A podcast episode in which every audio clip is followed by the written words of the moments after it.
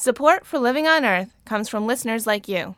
Please make a donation online at loe.org or call me at 617 629 3638. And thanks. From Public Radio International, this is Living on Earth. I'm Steve Curwood. A billion gallon coal ash spill floods the Tennessee countryside and casts more doubts on plans for clean coal. This incident needs to be viewed uh, in the totality of the coal cycle that Madison Avenue can buy billions of dollars worth of ads and put the words clean coal in the mouth of the president elect and everybody else, but that doesn't make the stuff clean. Plus, Africans begin to take some responsibility for climate change and its links to tropical forest destruction. Because communities do not have an understanding of how to use the land sustainably, prevent soil erosion, when you fly over Africa, you see a lot of that slash and burn, especially within the Congo Basin forest. We'll have those stories and more this week on Living on Earth. Stick around. Support for Living on Earth comes from the National Science Foundation and Stonyfield Farm. From the Jennifer and Ted Stanley studios in Somerville, Massachusetts, this is Living on Earth. I'm Steve Curwood. Since three days before Christmas, we've been learning more and more about the massive spill of toxic coal power plant waste that has made well waters in part of Kingston, Tennessee, unsafe to drink. Arsenic and other poisons have now gotten into two nearby rivers. Local resident Sarah McCoy describes the sludge that's inundated dozens of homes close to the power plant. Charcoal gray, gooey, nasty, gummy. Looks like the inside of a volcano that has just been active, and it goes as far as the eye can see. The lakes are gone, they're totally consumed. The Tennessee Valley Authority, the federal agency that owns and operates the plant, has pledged to clean up the mess, but so far there's no timetable. And Sarah McCoy still does not feel safe. It's a very sick feeling. It, it certainly brings a tear to your eye. And then, obviously, I'm worried about my health my health, my family's health, the health of my friends and neighbors. Joining us now is the former head of the TVA, S. David Freeman. He was appointed by President Jimmy Carter in 1977 and later ran the Sacramento Municipal Utility District and the New York Power Authority. Let me tell you about this Kingston plant. You've happened to have picked a fellow that knows a whole lot about it. As a civil engineer for TVA in 1950, I designed the basement floor and the turbine foundations for that power plant. It went online in 1950. You know, the power plants we thought of as having a 25 year life. Uh, the thing is is lasted for 58 years and gone pretty much full blast the whole time. And the stuff piled up and piled up. If you think of it as water behind a dam the higher the water gets the more uh, stress there is on the dam it uh, the thing broke down because it obviously was not designed to hold back that much of the stuff but it's just a reminder that we are running these old, dirty power plants uh, forever. And it also is a lesson that should be learned about extending the life of these nuclear plants. When you were chair of TVA, you closed a number of nuclear power plants. I closed eight of them with my own vote, and if I hadn't, TVA would be broke now. Uh, but uh, my uh, claim to fame was that I put over a billion dollars back when it was real money into cleaning up the air uh, when I was the head of TVA, and I testified in favor of the acid rain legislation. I was the only utility executive that did. And so we were focusing on uh, trying to take the pollution uh, out of the air, and we uh, cut the sulfur oxide pollution in half. At that time, how concerned were you that a, a disaster like this fly ash disaster would happen? You know, we were just violating the hell out of the air quality laws. And I'll have to admit that the uh, backup of ash um, was really not not on my agenda at the time. Now, it seemed to me though that there must be some kind of alternative to just dumping the stuff in a big pile. I mean, what alternatives, if any, are there out there? Well, the best one is to stop burning the coal and shut the plant down and use solar power and wind power. I am not going to suggest that there is a clean way to control the filthy stuff that's left over when you burn coal. Uh, it's time that we outlawed new coal fired plants and start systematically by age shutting down the old ones. You know, it's just like with nuclear power. They've tried for 50 years and they haven't figured out what to do with the waste. If we have any morality about it, ourselves as a civilization, we will stop making waste that we can't dispose of. You know, this incident needs to be viewed uh, in the totality of the coal cycle. And it's, it's a reminder that Madison Avenue can buy billions of dollars worth of ads and put the words clean coal in the mouth of the president elect and everybody else, but that doesn't make the stuff clean. It's well known that coal ash contains high levels of heavy metals such as arsenic and lead, uh, as well as mercury, cadmium, and yet coal ash is regulated like household trash. How logical is that? It's not logical at all. The coal industry has had enormous uh, influence uh, over the EPA. And it's an outrage that this is continued, and especially an outrage that the federally owned Tennessee Valley Authority got away with it. Uh, there, there is a certain uh, religious adherence to low priced electricity that grew up over the years to where the public power uh, folks felt that anything that would raise the price of electricity was wrong. You know, I was sued by my distributors when I started enforcing the Clean Air Act back then, but they finally gave up. And I used to argue with them that uh, it's not cheap if it's at the expense of, uh, of the environment. Now, Mr. Freeman, what, if anything, does this spill mean for you as somebody who was born in Tennessee? Well, it, it just reminds me of how they have just screwed over my mountains. And I must say uh, that this incident in Tennessee, uh, and I feel sorry for uh, my former friends and neighbors in the Kingston area, and I apologize to them for the extent that I was involved in the beginning. Uh, but it is a wake up call that hopefully the whole world uh, will listen to. Uh, we have one last clear chance to get off of the fossil fuels and get on to renewable energy, and we had uh, better take it. Mr. Freeman, thanks so very much. Well, thank you. S. David Freeman was head of the Tennessee Valley Authority in the 1970s.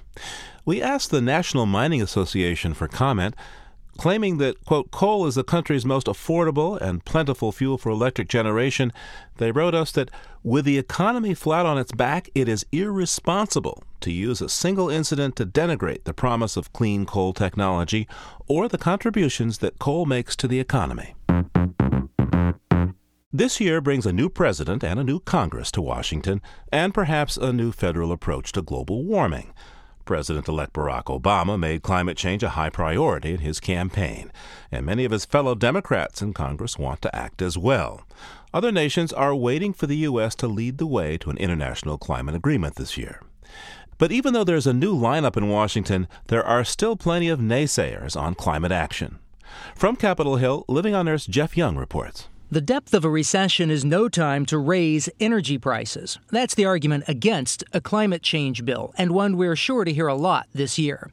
But don't tell that to California Democratic Senator Barbara Boxer. The people who say, oh my God, we can't do anything about global warming because the economy is bad, they miss the whole point because I believe, and I'm going to reiterate this, that combating global warming is not only good for the economy, it's great for the economy. It produces jobs, it makes us stronger, and this is a very strong belief that I have. Boxer chairs the Senate's Environment Committee and was a lead sponsor of last year's major climate bill. That bill sought to establish a cap and trade system to harness market forces to control greenhouse gases. But it landed with a thud on the Senate floor amid criticism that it was too expensive and too complicated.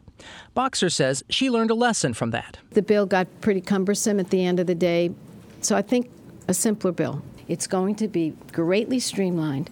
It is going to be very clear and much simpler than the last bill. Boxer promises a bill this month that will amend the Clean Air Act to allow the Environmental Protection Agency to set up a cap and trade program for carbon dioxide emissions. She'll have a strong ally on the other side of Capitol Hill. California Democratic Representative Henry Waxman, a strong proponent of climate action, will take control of the powerful House Energy Committee. Waxman's likely to introduce his own legislation. He favors a cap and trade bill that auctions off all permits rather than giving them away to major emitters.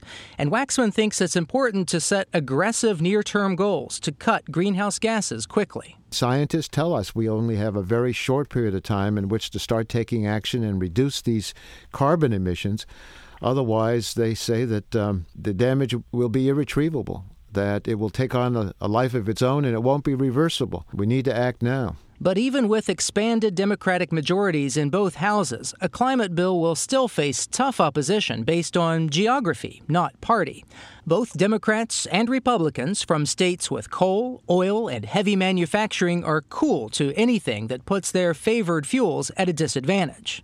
Senate Energy Committee Chair, New Mexico Democrat Jeff Bingaman, warns against rushing into another ambitious climate change bill right away. Fortunately, uh, we don't have to try to do everything that is worth doing on the subject of global climate change in one gigantic bill. Bingaman would like to see an energy bill first. He argues that passing a bill with strong investment in renewable energy and technology like carbon capture and storage would make legislation to cap greenhouse gas emissions more palatable.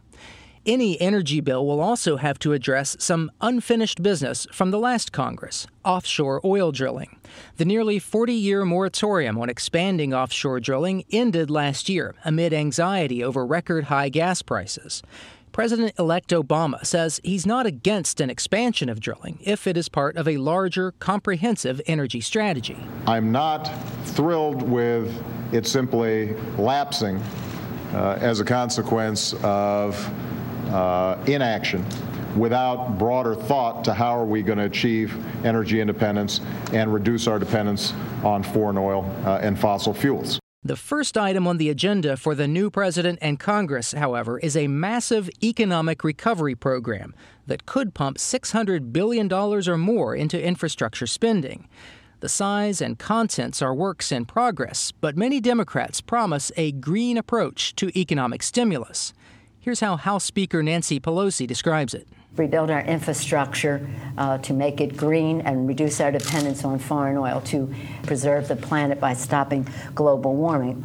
This is what we will have. It will be a forward looking, a uh, economic recovery package for the future. This is not a 1930s public works project. This is a broadband modernization of the grid initiative for the future. Although Pelosi supports acting on climate change, she has not yet made a climate bill a priority for action early in the new Congress.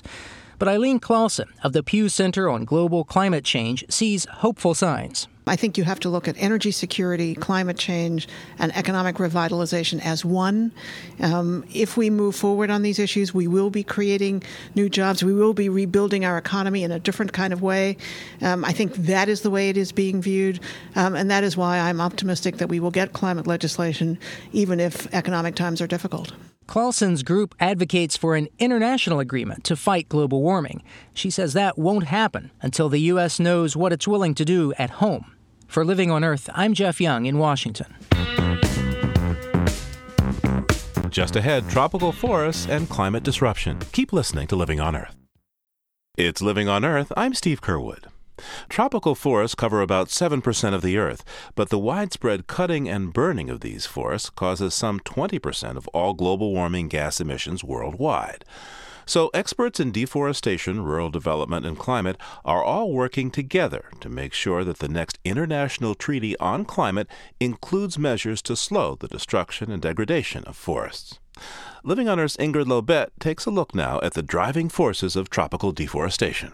Even some veteran environmentalists have been startled to realize how much the cutting and burning of tropical forests is responsible for global warming. For me, that was amazing. That's Nobel laureate Wangari Maathai. The tree planting movement founder spoke at recent climate change talks in Poznan, Poland. Because quite often, we in the developing world, we say that we are not contributing much to greenhouse gases.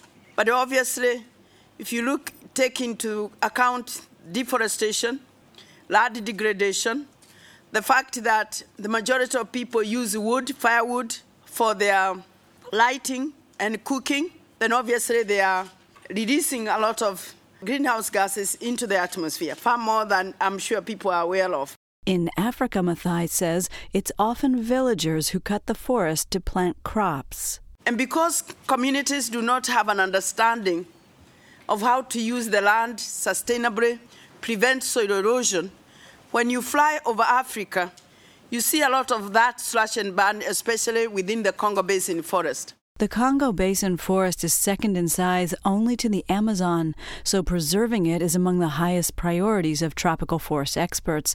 Dennis Garrity directs the World Agroforestry Center, or ICRAF, a group with deep tree planting roots in Africa. Agriculture is largely responsible for deforestation, and some estimates say that 80% of forest conversion is directly related to producing more food. Besides food, another major cause of deforestation in Africa's Congo Basin, says Garrity, is the production of furniture grade wood. The world is going to have to produce that enormous quantity of wood supply in other ways. Otherwise, the sheer demand for wood will swamp any attempts to forestall deforestation. Experts say much of each tall tree cut for furniture wood is left on the ground. On a recent tour of one sustainable timber operation, Wangari Maathai says managers told her their machinery only allows them to take advantage of 35% of the wood they fell. The rest is actually taken by local communities and converted into charcoal. That to me is just as good as putting the forest on fire. Even without fire, the trees will release carbon as they decay on the forest floor. The carbon release speeds up when they're roasted for charcoal, and any remaining carbon is released when that charcoal is burned. That's in Africa, but the reasons for deforestation differ sharply across the tropics. Lars Lovold, director of Rainforest Foundation Norway, has worked with indigenous people in forests for 30 years. You have all heard from official sources blaming deforestation on the poor. It is not true. It is the large scale investments in oil palm for Asia, in cattle for Central and South America, in industrial agriculture taking over from cattle in South America timber plantations on many continents that really drives deforestation on a large scale. The Brazilian rainforest is being cut largely for two reasons to graze cattle for beef for domestic and European markets, and to grow soybeans for soy oil, soy products, and biofuels. Ken Chomitz is senior advisor at the World Bank's Independent Evaluation Group. Like Lovold, he says evidence suggests large scale players are a big part of the story much of the, the world's tropical deforestation is concentrated in a, a few areas in the Brazilian frontier and also in uh, Indonesia. And what we know about Brazil suggests that, that a lot of the clearing in Brazil is done in large chunks. We're talking 1,000, 2,000 acres at a time, which is, is, far too, too big to be accomplished by anybody but a large industrial interest uh, with bulldozers and uh, machinery. In Indonesia, the other major site of tropical tree raising, the bulldozers are paid for with profits from palm oil, squeezed from the fruit and seeds of the oil palm grown on plantations. You'll find palm oil in a lot of the processed foods you eat. And in cosmetics as well. Environmental groups say even people's efforts to make positive changes, for example, to avoid trans fats or use biodiesel, are turning forests into palm plantations. Not only do the reasons for deforestation differ by region, but professionals collaborating on the issue also tend to view it through the lens of their training as economists, agronomists, environmentalists, and government officials. Here's how Virgilio Viana, former environmental minister for the world's largest tropical forest state, Amazonas, sees it. The most important driver of deforestation in tropical countries is poor governance meaning who owns the forest and who's responsible for protecting it. And as climate change negotiators prepare for next year's talks in Copenhagen, they'll need to take into account all these reasons for deforestation if the world hopes to eliminate this fifth of the planet's emissions. For Living on Earth, I'm Ingrid Lobet.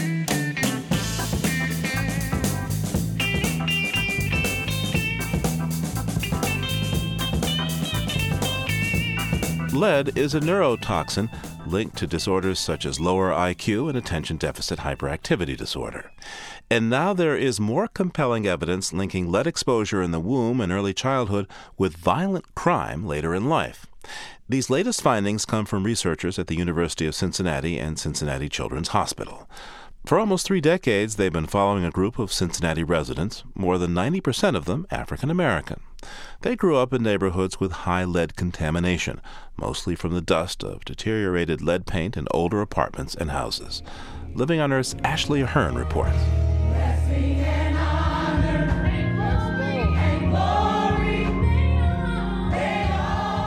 It's Sunday morning, and City Council member Cecil Thomas is here at Christ Emmanuel Church, where he comes for his weekly dose of hope and renewal.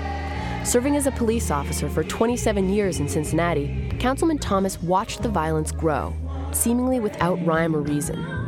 The new research linking lead exposure and violent crime gives him one potential explanation. The environment as a, as a totality really pretty much dictates a lot of our, our problems as relates to crime and things of that nature. Because when you look at the uh, areas of our city that are most affected by crime, and then you look at the, the buildings that are, are tainted with lead poisoning paint, then you have to start thinking, well, maybe there's a link between the uh, effects of lead poisoning and the overall crime rate, especially in the inner city neighborhoods. Cecil Thomas knew it was time to make the jump from police work to politics when he started arresting the kids and grandkids of folks he'd arrested years before. He says the findings of the Cincinnati lead study offer a key avenue to understanding the violence he saw during his time on patrol. If lead poisoning is, has a direct impact on the ability to make decisions in a much more rational way, then we, we're on to something, so to speak. And uh, uh, well, being a former law enforcement officer, you know, uh, some of the times I would say, what's missing here? I recall uh, an individual was on his way to the symphony, and um, this young man came up to rob him, but it wasn't enough just to rob him. He then beat him to death with a brick. Uh, now, this young man is a product of that environment because he lived down in the over, over the Rhine. So you have to ask yourself, well, was lead poisoning a factor in this individual committing such a such a crime? Dr. Kim Dietrich and his team at the University of Cincinnati are working to answer just that question. They took the criminal records of the 250 study participants and compared the numbers of violent crimes with the levels of lead each participant had been exposed to throughout his or her life. What we found was interesting. The most robust and significant associations were between early exposure to lead and arrests involving violent acts, some sort of violent aggressive behavior. But they needed the why. What might lead be doing on the physical level to the brain to cause this violent aggressive behavior?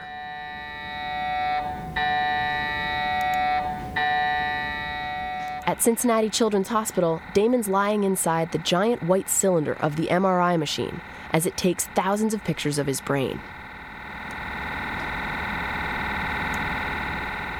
Damon grew up in Over the Rhine, a neighborhood of downtown Cincinnati where run-down brick buildings line the streets, many of them contaminated with lead paint. He's been participating in the Cincinnati lead study since before he was born. Now he's 28. I remember the cab rides, the trips with my mama. It's just something I've been doing since I was a little boy, and it continues. The lead Damon was exposed to may have affected the size of certain parts of his brain, the frontal lobe in particular. The frontal lobe is the part that probably makes us the most human in that it's executive functioning, attention, inhibition, reasoning, judgment, kind of overall control. Dr. Kim Cecil is a professor of radiology at the University of Cincinnati and works with Dr. Dietrich. She's found that children with higher lead levels have smaller frontal lobes as they reach adulthood. She says that may be because lead takes the place of calcium in the brain. It interferes with many enzymes that preserve the neurons in the brain, so it stops the healthy maintenance of neurons, and then neurons can die. And it looks like a shriveled up brain. So, in a way, it looks like an, a person who's much, much older. Older as in closer to senility, not older as in more mature. Young men like Damon show more volume loss to the frontal lobe than young women exposed to similar levels of lead. But women are by no means exempt from lead's effects. Like Damon, LaQuisha's been participating in the lead study her whole life. It started with her mom taking her to regular appointments at Cincinnati Children's Hospital. Ma, come here. Uh, it wasn't easy, as a matter of fact. You know, uh, I was living over the Rhine downtown in the rehab. Uh, it was the paint chippings, the paint chippings from the uh, window. They let me know that she had lead poisoning. They did tell tell me that uh, her lead level was so high they almost had to hospitalize her at one point. It's just she's been hell on wheels. It's, it's okay. This is Shawty Lo, one of my favorite rappers, cause he be keeping it real. And they lie. I wasn't like the other kids. I won't catch on as quick as them. And like I can't concentrate on one thing too long. I tend like when stuff don't go my way or whatever, like sometimes I tend to want to hurt myself or other people. When I couldn't get my way, I like tear down the whole bedroom. I break mirrors and everything. I'll pull my hair out. And then at the end, I be wishing I never did it up. Like when I went to prison for hitting that police officer, I ain't really mean to hit him. It was just, I don't know. Me and my old boyfriend, we was downtown at a restaurant in Arby's, and he was uh, ordering his food, and the same cashier always get his order wrong. So he uh, told her like, "Get my money back. I'm tired of you. Every time I come here, you get my order wrong." So they were just going back and forth, and the police was in there. And when he grabbed me, he slapped one handcuff on me, and I was going crazy. I was kicking, screaming.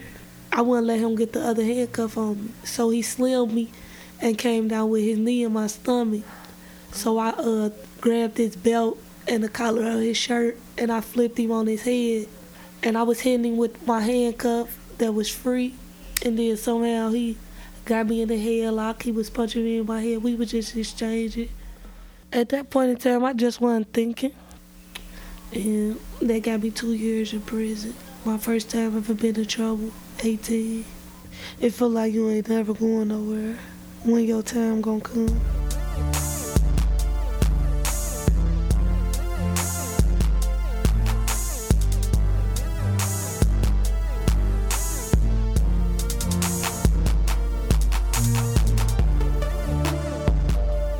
Got a very short temper, very short attention span. Don't nothing hold hold her interest too long, nothing. But I tell you what she can do for hours and hours. She can just sit up and write for hours and hours. She loves to write.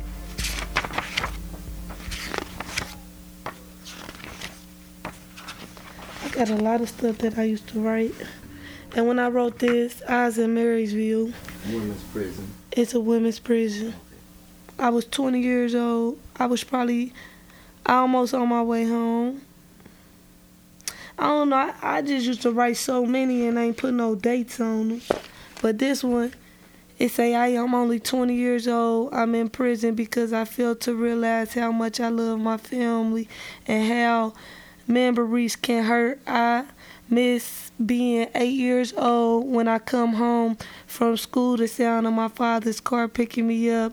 I miss watching cartoons with my big brother every morning before we go to school. I miss the smell of my cheeks that I used to wipe away when my mom would kiss me. I miss my brother brushing my hair when I was little. I miss the knob opening my bedroom. When my mom come home from work there's no way i could tell you all the reasons not to come to prison and have to stay out of trouble on one page. But i can't tell you this the next time your grandma or mom kisses you and leaves lipstick on your cheeks don't wipe it off. You might regret it in years to come. That's just the type of stuff that i used to write and um See these these obituaries of my friends that passed. This my friend, Mama. Her name is Bedrock. We call her Miss Bet, Miss Betty. Uh, her and my friend Lil Rodney got killed together. Somebody, uh, she had opened up her door. Somebody had shot her and came in our house and shot everybody else that was in there. Of the 250 people in the Cincinnati lead study LaQuisha takes part in, nine have been killed in violent crime. To put that in perspective, this group is 650 times more likely to die in violent crime than the average American. Sitting in a pew after the service at Christ Emmanuel Church, Councilmember Cecil Thomas says that from his perspective, homicide and lead exposure seem to go hand in hand. But there's something else in the mix. It's no surprise to him that less than half of the study participants finished high school. 80% of the individuals that committed homicides did not finish high school, and 75% of those that were the victim had not finished high school. So there was a direct link between the education and violence. Then you go back to the question of, well, why is that young man not finishing school? Has the lead poisoning affected his ability to learn? So when we start looking at lead poisoning, yes, we are looking at maybe one of the causative factors uh, to our violence in our city. Lead exposure levels have gone down in Americans of all races, but African American children are still twice as likely as white children to suffer from lead poisoning, thanks to housing patterns and poor nutrition. And with statistics showing that black men are as likely to go to jail as to go to college, this latest research linking violent crime and lead raises key questions for society. There are many factors behind violence home life, education, easy access to drugs and weapons.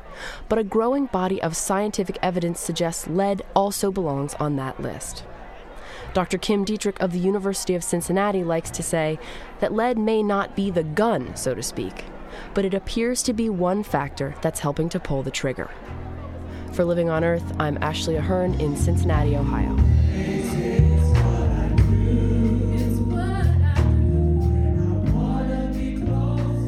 Coming up, The Old Man and the Storm.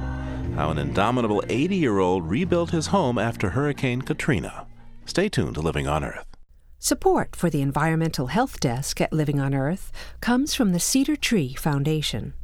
Support also comes from the Richard and Rhoda Goldman Fund for coverage of population and the environment, and from Gilman Ordway for coverage of conservation and environmental change. This is Living on Earth on PRI, Public Radio International. It's Living on Earth. I'm Steve Curwood. It may not strike you as a typical bestseller, but the Christian Bible is the best selling book since Gutenberg first reproduced it in print in 1455. The Bible has been translated into 2,400 different languages, and now there's even a green version. The Green Bible is printed on recycled paper with soy based ink. More than a thousand of the passages that reference the earth or environment are highlighted in green. The edition includes essays by theological leaders such as the late Pope John Paul II and Archbishop Desmond Tutu. But perhaps the most accessible introduction to this Green Bible comes from University of Wisconsin biologist and evangelical apostle Calvin DeWitt. His essay is entitled Reading the Bible Through a Green Lens. God, says Professor DeWitt, calls on us to care for his creation. The first reference to be fruitful and multiply is in Genesis 1:22, be fruitful and multiply and fill the skies and fill the seas, and it's a blessing of fruitfulness to the birds and the fish and by implication to the rest of the creatures of creation. And then in Genesis 1:28, that blessing is also given to human beings. Then Genesis 2 comes by and it says, "Now you serve this creation. You serve the garden." you know, as in any book, you don't stop at reading the first uh, few paragraphs or the first chapter. If you look at Genesis 2:15, which is that great passage on service of creation and keeping creation, uh, you can get from that our current idea of conservice or conservation. It's really fascinating to look at the Bible and its references to the earth and to the environment uh, and even around such core questions as original sin. Now, we human beings get tossed out of the Garden of Eden after committing sin, which involves, I guess, an environmental impropriety, having that apple. Yeah, the story here is that uh, human beings decide not to live within the limits of the garden. Uh, of course, that is not only apparent then, but it's also apparent in our present day. Living within limits, uh, even when those limits are designed to preserve yourself and to preserve the creatures and the whole of creation, is something that often is rebelled against by human beings. And certainly that was the case with the first human beings. Later in the book of Genesis, uh, God commands Noah to build an ark and take a pair, that is, male and female, of every animal into that ark while he floods the earth to destroy life on earth. So, in terms of the environmental perspective, what's the moral of that story? First of all, it's the world's first Endangered Species Act. What the uh, passage tells us is that the lineages of the various living creatures has to be conserved. Of course, I, as an ecological scientist, also hold that just strictly from a scientific perspective, and that is if we destroy the very system that sustains us, we destroy ourselves. Looking further here at the at the opening of the Bible in the early chapters, um, we come across the principle of the Sabbath. Now, this is not just about a day of rest for people; it's it's a time of rest for the earth as well. Is that right? Yeah, that's quite right. What we know is when we give rest to ourselves, to the creatures under our care, to our land, and to what we call natural resources, that's really uh, also beneficial to them for sustaining them over the very long run. And uh, that's the practical result of keeping the Sabbath. Calvin DeWitt, what do you say to people who say that they are religious, but they drive gas guzzlers, they don't recycle, and, and, and in fact are pretty poor environmental stewards? Well, if uh, the people that are doing this are uh, very, very strict in terms of their interpretation of the scriptures, uh, then I will bring to light for them Revelation 11:18 that those who destroy the earth will be destroyed. Uh, that, of course, is, can be very effective if you take every verse very seriously. We can uh, use the example of Jesus, who is a person who takes on the uh, form of a servant, the life of a servant, and serves, does not accumulate, but simply pursues justice, uh, love, care for the poor, care for the land, and who invites us to behold the lilies of the field and the birds of the air. Calvin DeWitt uh, wrote an essay in the Green Bible. He's a professor of environmental studies at the University of Wisconsin in Madison and also president of the Academy of Evangelical Scientists and Ethicists. Thanks so much, Professor DeWitt. You're so welcome. On January 6th, PBS will premiere a documentary about the Gettridge family of the lower Ninth Ward of New Orleans and how they struggled to rebuild their lives and their homes after Hurricane Katrina. The family patriarch, 82 year old Herbert Gettridge, made it his mission to recreate the home he'd originally crafted more than 50 years earlier. Officials said the area was uninhabitable, but Mr. Gettridge didn't care. I don't need no electricity. My grandfather was a Choctaw Indian man. I can make it with a flashlight. We got water. I got water. That's all I need. And if I didn't have water, guess what? When it rained, I'd catch what I can. And what I couldn't catch, I'd do without. But uh, I'm making it. I ain't going no place, man. I'm gonna stay right here. This is it. This is my home, and this is where I'll be. June Cross is an associate professor at Columbia University's Graduate School of Journalism. She spent 18 months with the Gettridge family and produced the film The Old Man and the Storm. She joins me from New York to talk about what made Mr. Gettridge so determined to rebuild. Welcome, June. Thank you for having me, Steve. So, in the wake of Hurricane Katrina, there were, what, half a million families displaced. When you first went to the lower Ninth Ward uh, neighborhood six months after the storm, you say the only person you found there was Mr. Gettridge. What made him different? Why do you think he was so determined to rebuild? In the first place, it was the only house that still had four walls that were standing in that neighborhood. So it really could be rescued. I mean, he literally just needed to gut it. All the rest of the homes had either pancaked or been washed away. Or, you know, I think his attitude was, well, the house withstood the water. I'll be damned if I'm going to just walk away from it. I worked too hard to get this. He had worked since the time he was seven years old, dropped out of school during the Depression, and had learned to work with his hands. He was a master plasterer. Now, how long had he lived there with his wife? better part of um, 60 years. They bought the land in 1952, and he began, he had built the house originally from scratch himself, as he says, with pennies from my pocket.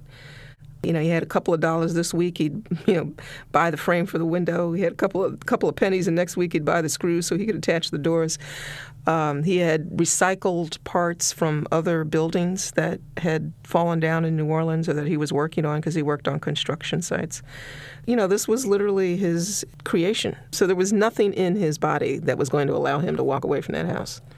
He's from New Orleans. How far back did his family go? Five generations. They have stories about how the first ancestor came over from Ethiopia sometime in the early 1800s. And they had literally worked the land um, ever since. Uh, there was an old plantation called the McCarty Plantation, was actually the largest plantation in New Orleans at that time, grew cotton and rice. And parts of that plantation were actually in the lower Ninth Ward, so it's very possible that Mr. Gettridge owned the house on land that his ancestors had once worked as slaves. Let's listen to another piece of tape, uh, June. Here, Mr. Gettridge is talking about life since the storm and how it's changed his life and his family. It's altogether a different life from before the storm. I'm here by myself almost day and night. I miss the kids, I miss the grandchildren. I miss a lot of stuff, everyday actions in this house what we used to have. Kids playing in the yard, kids sitting on looking at the television, shooting video games and stuff like that. I miss all that. I had 36 grandchildren, and out them 36 grandchildren, I'll bet you 26 of them be here in a week's time. Ain't a month past that they all don't pass by. Hi, Grandma, hi, Grandpa. New Orleans, more than any other city in the United States, has families that go back at least four generations who are native to that place. It's not a city that people leave. Families that have 200 or 300 people who all live within a 15 minute drive from each other and still all get together for holidays and celebrate things. Um, and it's a sense of community and belonging that I don't think those of us that live anywhere else can really imagine. A large part of the struggle that you portray here is trying to get the federal and state money that's been promised to help Mr. Gettridge and the others rebuild. Can you tell me about that? Oh, boy. Um, a year after Katrina, none of the money that had been promised to individual homeowners had yet reached anybody. And it was just a very complicated sort of setup. You know, you wake up on Monday and, you know, there's no money. On Tuesday, they say the money is coming. On Wednesday, they hand you 60 pages of paperwork to fill out. On Thursday, they say, oh, remember the papers that we gave you yesterday? Never mind, we made them up again, so we're going to give you 30 more pages. And then on Friday, there's something else. I mean, it was, it's just been like this. It's so difficult to convey in a film. And all along, uh, Mr. Gettridge is doing what? Mr. Gettridge was basically trying to get the house together so that he could bring his wife home. Lydia Gettridge, he'd married her when they were, he was 15 and, there, and she was 14. And she was up in Madison because she has congestive heart failure and diabetes and just wasn't, nobody felt comfortable bringing her back to a city where there really was no hospital no ambulance service or anything. And so she finally came home just before July 4th of 2007, year and a half after the flood, yeah. And the house was done. The house was done. And she's been there. And actually, you know, she was beginning to go downhill in Madison. And every time I call down there now, she sounds just as chipper as she wants to be. She'd never really spent any time anywhere else but New Orleans. So it was really important for her to come back. And so, therefore, really important to him, being a good husband, to make sure that she was able to get back. By the end of your film, Mr. Gettridge has rebuilt his home. His wife, Lydia, comes to join him in New Orleans. And uh, you have a scene where some of his children and grandchildren are there at the return, but this is a bittersweet scene to me.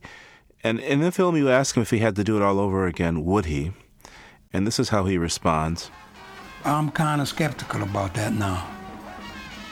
Once upon a time, I could answer that question in a split second for you. I can't do that now. He's a man of incredible determination and incredibly stubborn he's been worn down. You know, I mean, there's but so much you can do at 82 to start over again. June Cross's latest film, The Old Man in the Storm, will be shown on the Frontline series beginning January 6th. Thank you so much, June. Thank you, Steve.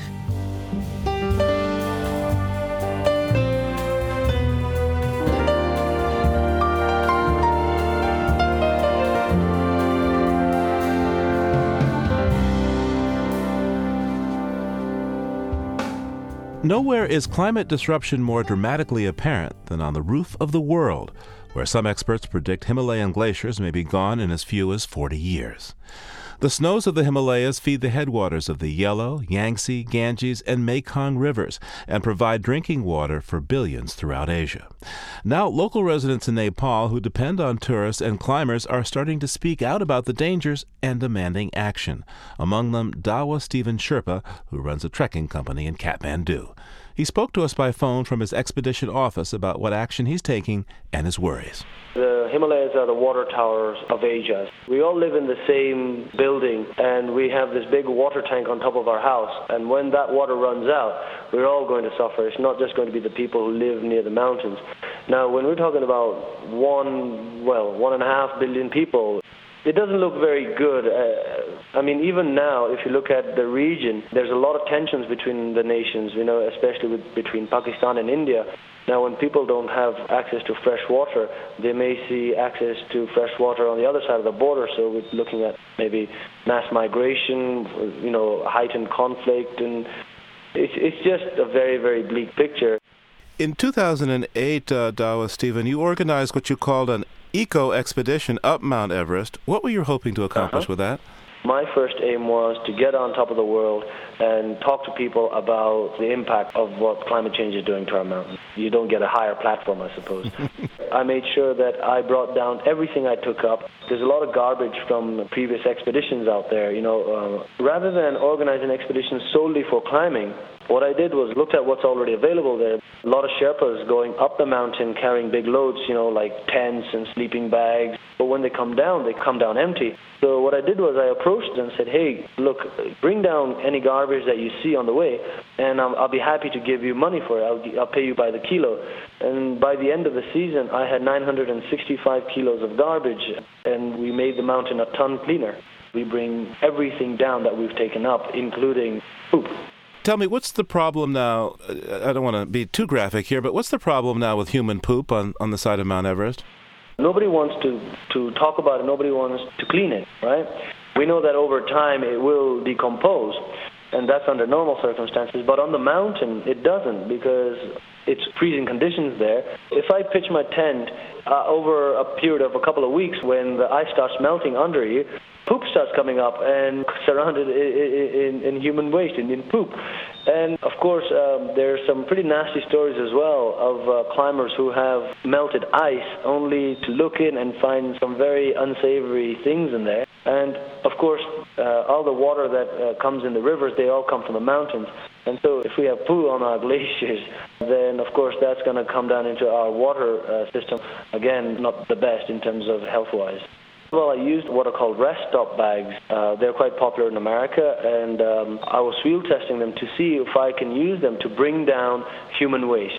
They were very, very successful. As a climber, we didn't feel guilty when we went to the bathroom on the mountain. And for us, Everest is um, is a holy mountain. She's called Chomolungma, Mother Goddess of the world. And to be actually going to the toilet on her would not be very nice. When we were uh, cleaning up the mountain, it was great. You know, it felt felt really good. Now, you, you've had some interesting innovations in your work there in trying to clean things up. Tell me about the special solar cooker that you use to boil your water up there.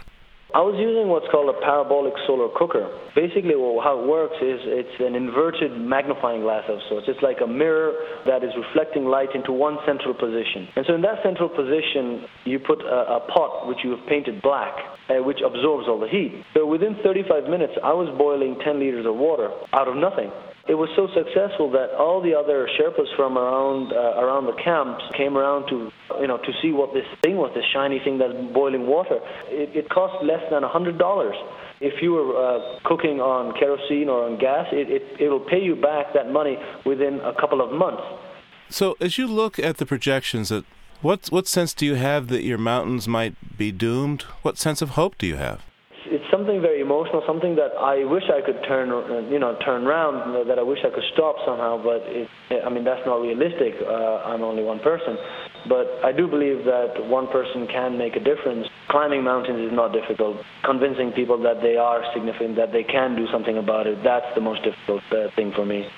Dawa Stephen Sherpa is the managing director of Asian Trekking in Kathmandu, Nepal. Thank you so much. Thank you. Thank you, Steve. By the way, how do you say uh, Happy New Year in uh, in Nepal? In Nepal, we say, okay, are you ready for this? I am. Naya Borsa ko Subhakamana. Naya Borsha Ko Super Kamana. That's it, Naya Borsa ko Subhakamana. Happy New Year. Happy New Year, Steve.